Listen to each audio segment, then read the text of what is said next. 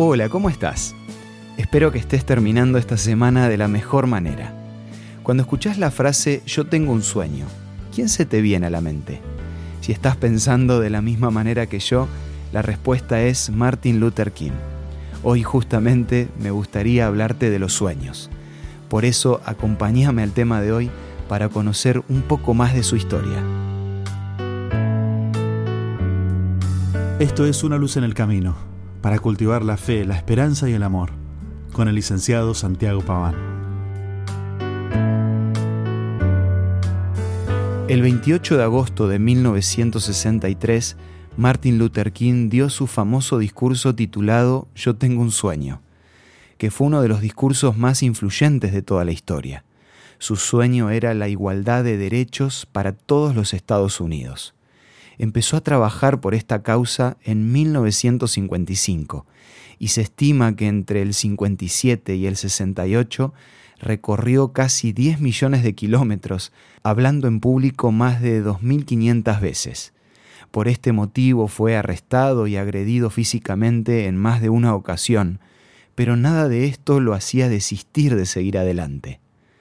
Puede ser que de la misma manera que Luther King, vos también tengas sueños que querés que se hagan realidad.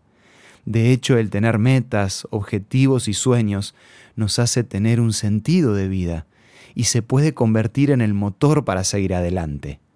Ahora, si hablamos de sueños, no puedo dejar de mencionar la historia bíblica de José, porque fue un personaje cuya vida estuvo marcada por los sueños.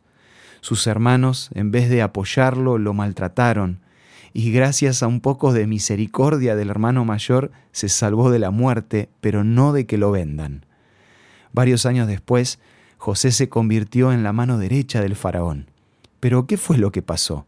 ¿Cómo llegó hasta ese lugar? El mismo José responde a esta pregunta cuando se vuelve a encontrar con sus hermanos. No se pongan tristes, no se preocupen por haberme vendido, porque en realidad fue Dios quien me mandó delante de ustedes para salvarles la vida de manera extraordinaria y de esta forma asegurarles descendencia sobre la tierra.